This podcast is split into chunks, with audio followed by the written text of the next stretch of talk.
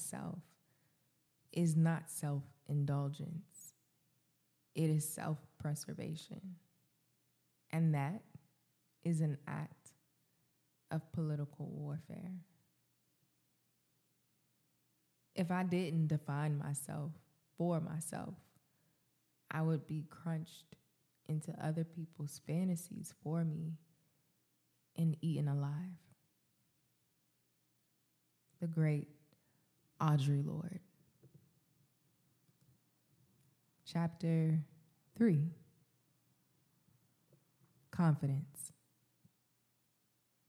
So we are officially weeks into the new year. And with it being the new year, I know everyone always has these resolutions that they're trying to hold so tightly to. They want to keep their promises to themselves, they want to honor and respect their individual journey. And I think that's why we always have these moments where we're like, I'm going to do this, that, and the third. I'm going to fulfill my dreams. And I think it's all beautiful and I think it's powerful. And as I think about that, I'm reminded of my own journey from being a child and the little things that I would write down about these dreams I had, which was to be the first woman to do literally everything. I wanted to be a WNBA player, an ice skater, an actress, a singer, a dancer, all at once.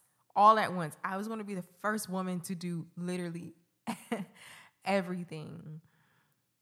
Now, obviously, I'm not the first woman to do everything, but the power of writing something down that's in your heart. And it doesn't have to be for everyone to see. That's not the purpose. It's not supposed to be for everyone to see, but having something in your heart or on your mind and putting it down on paper. I'm talking about pen, pencil, and paper.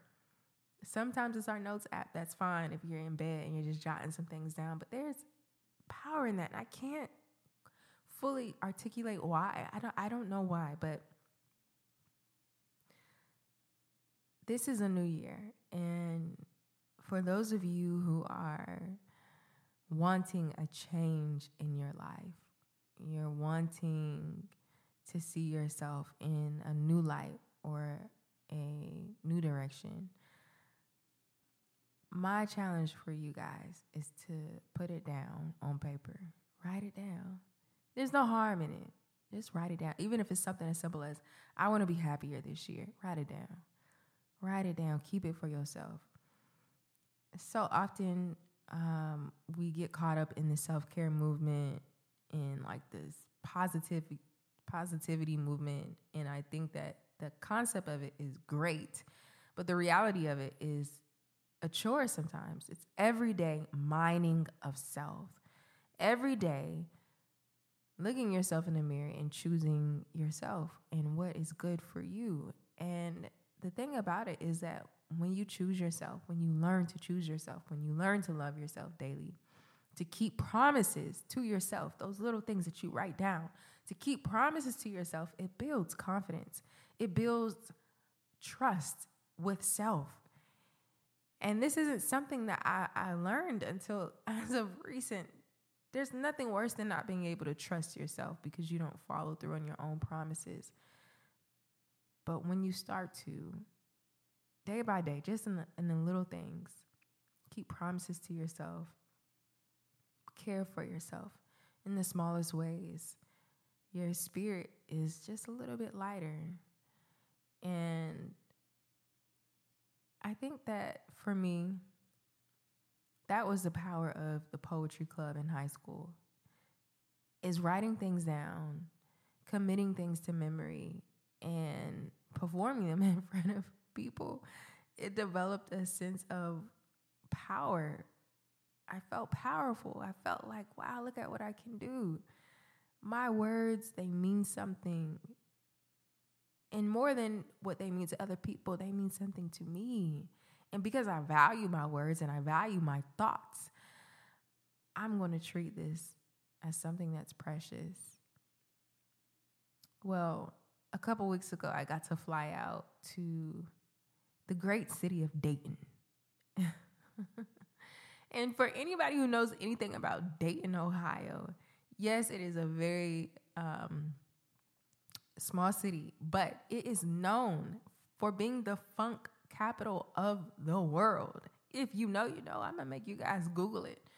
I'm gonna make you Google it. Dayton, Ohio is a funk capital of the world, but also is known for producing some amazing writers. And wow, this next guest at the Poetry Club is not born and raised in Dayton. His work for the city of Dayton cannot go without recognition. Uh, he has been teaching high school age children the power of creative writing and language arts for quite some time now.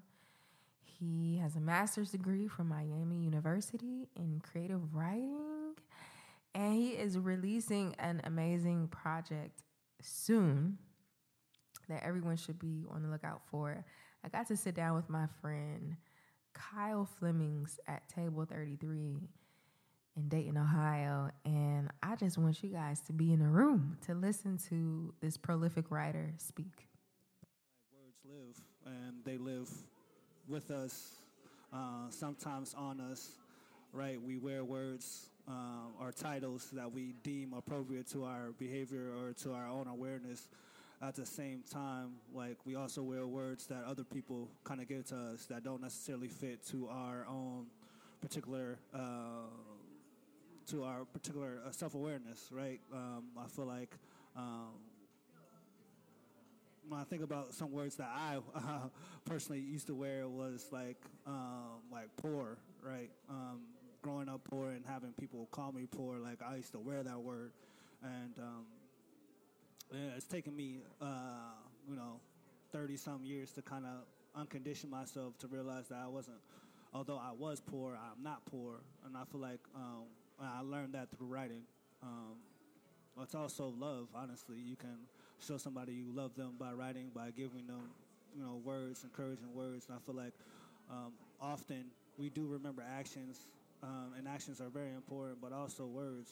Uh, one of my love languages is kind of uh, words of affirmation, and I, I, do that to myself, and that's also something that I gave to a lot of students.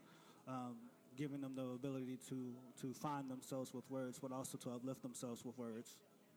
So um, when I was younger, I first been introduced to poetry. It um, it was a way for me to articulate myself, express myself. I feel like um, up to that point, I did not know or understand how to really express myself.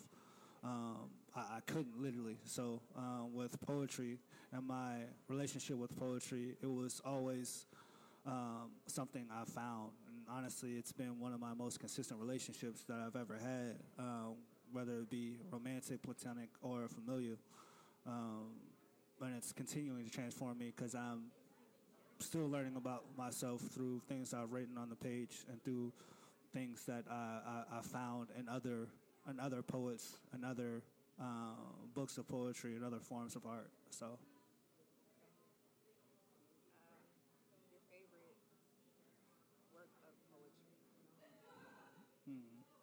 my favorite work of poetry. Um, hmm, that's a hard question.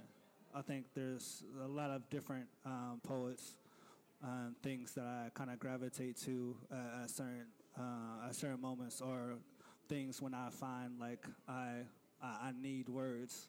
Um, so I think as far as textual poetry, I would say, hmm, God damn. All right. Uh, so I really like, in contemporary, I would say Clint Smith, um, Counting Descent, uh, Danez Smith, uh, uh recent uh, poetry works.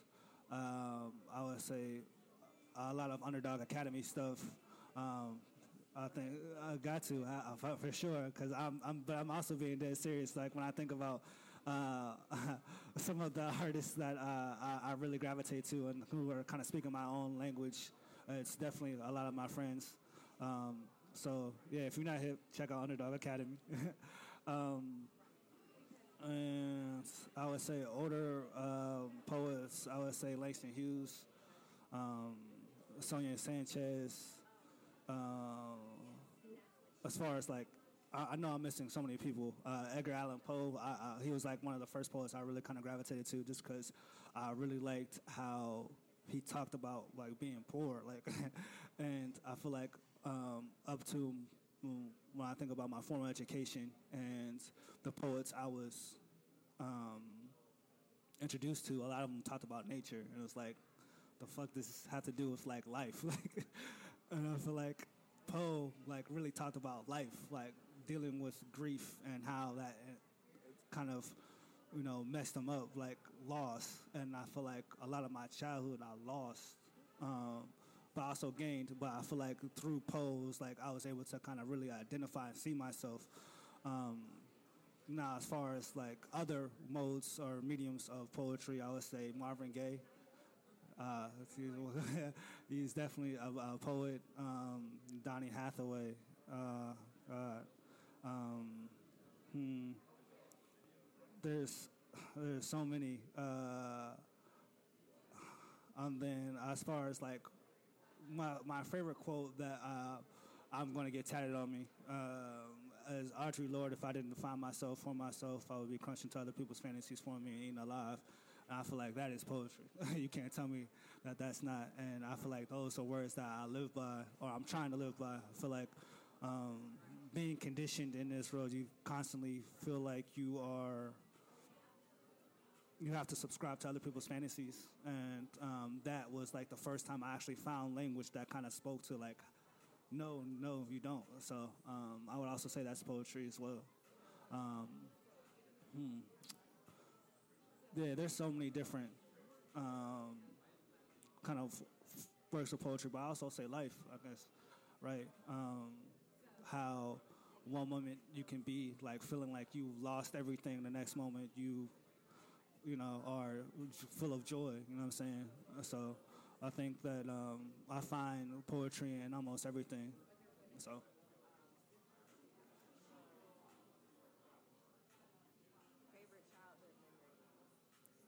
Hmm. Okay, so I got a few. Um, um, the first one that I really think of is the time that I spent with my mom in Western Virginia. So we used to go to like this pond or lake, and we used to go like feed the ducks, and we used to like grab bread. really, we used to grab like a loaf of bread, and uh, we would go and feed the ducks, and that's the memory that kind of really sticks out most to me. Uh, for for a lot of reasons. One, I think um, this how my relationship is with my mom, and uh,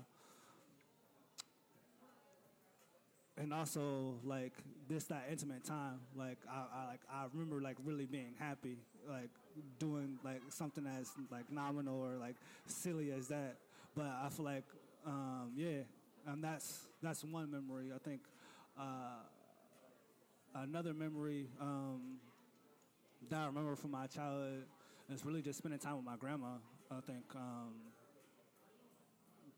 yeah it would be like holidays at my grandma's where would be like 30 of us in a house and her cooking. And then all the cousins just acting a fool in the backyard or acting a fool in the house. And yeah i think those are some of my favorite childhood memories. Um,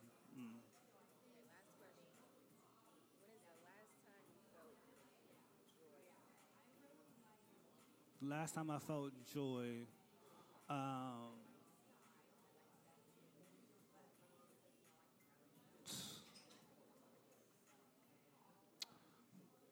last time I felt joy, I would say uh, I was um, talking to my younger sister um, just about our childhood and her talking about her, my niece, my nephew, uh, her kids, and how much they, um, how much they're growing up, and this is some of the, the goofy things that kids say. So I would say that is um, the last time I felt joy, I guess the last time I felt joy by myself was in my writing. Um, thinking about a funny memory that I had with my father. Um, it's uh, one of the first times I actually spent some time with my father, we were going on a road trip uh, to to his actual house because I was staying I'm staying with my mom at the time, and I didn't know how to pump gas, and uh, and uh, we stopped at like um, this town. So Pennsylvania is big as hell, and in the middle, like so, I lived in Erie. My dad lived on the other side of Pennsylvania, like near Scranton, and we stopped at like Hershey or somewhere. Um, and he asked me like to pump gas, and I had no idea what the hell I was doing. So like I took out the gas pump and I just put it in the uh, the gas tank or whatever. And I didn't press anything. I didn't, I didn't do anything. So he paid for the gas, and then he uh, he took it, and, and then I, I put the. As soon as he walked out of the, the gas station, like I took out the pump and I put it back in. I didn't press anything or nothing. So we were driving down the road. And he's like, "Hey, like, did you put gas in it? Like, did you did you, did you pump gas?" I was like, "I, I think so." He's like, "What the hell you mean you think so?" he's like, "What the hell you mean you think so?" And he's looking at the gas tank. He's like, "Hey, hey, you didn't put no gas in this." I was like, "Shit, like, you know, oh, like I, I didn't know." You know what I'm saying? and he just looked at me for a couple seconds and shook his head and just started laughing. I'm like, but he was tight though. He was tight for a little bit. But I feel like uh, recalling that memory and th- thinking about the things that I didn't know, um, and like those like kind of study like those silly but also like uh, goofy times, like laughing like laughing about things that um, were once serious or not taking life too seriously. I think those are uh, the moments that I, I like to find, or I'm starting to find within my writing. So.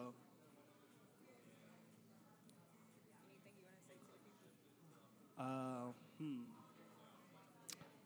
Well, one, uh, definitely uh, support uh, Miss West in the Poetry Club. What she's doing is uh, very dope. Uh, she's a talented artist, and y'all should definitely um, tap in. Uh, another thing is make sure that you um, make sure that you define yourself for yourself as well as um, as well as don't take yourself too serious. Um, have goals, but be fluid um, in the ways that you get there. There's nothing wrong with expectations, but also, you know, take present moments for what they are. Like, don't try to place your past or be anxious for the future. Like, um, those are just some things that I'm learning um, as well as um, yeah, don't be afraid to show love. I feel like that's something that the world definitely needs more. So, not only to others, I think it's easy to show love to others, to think, but more importantly, yourself. You know, um, definitely make sure that you show love to yourself, um, as well as um, be graceful with yourself. Um, so, yeah.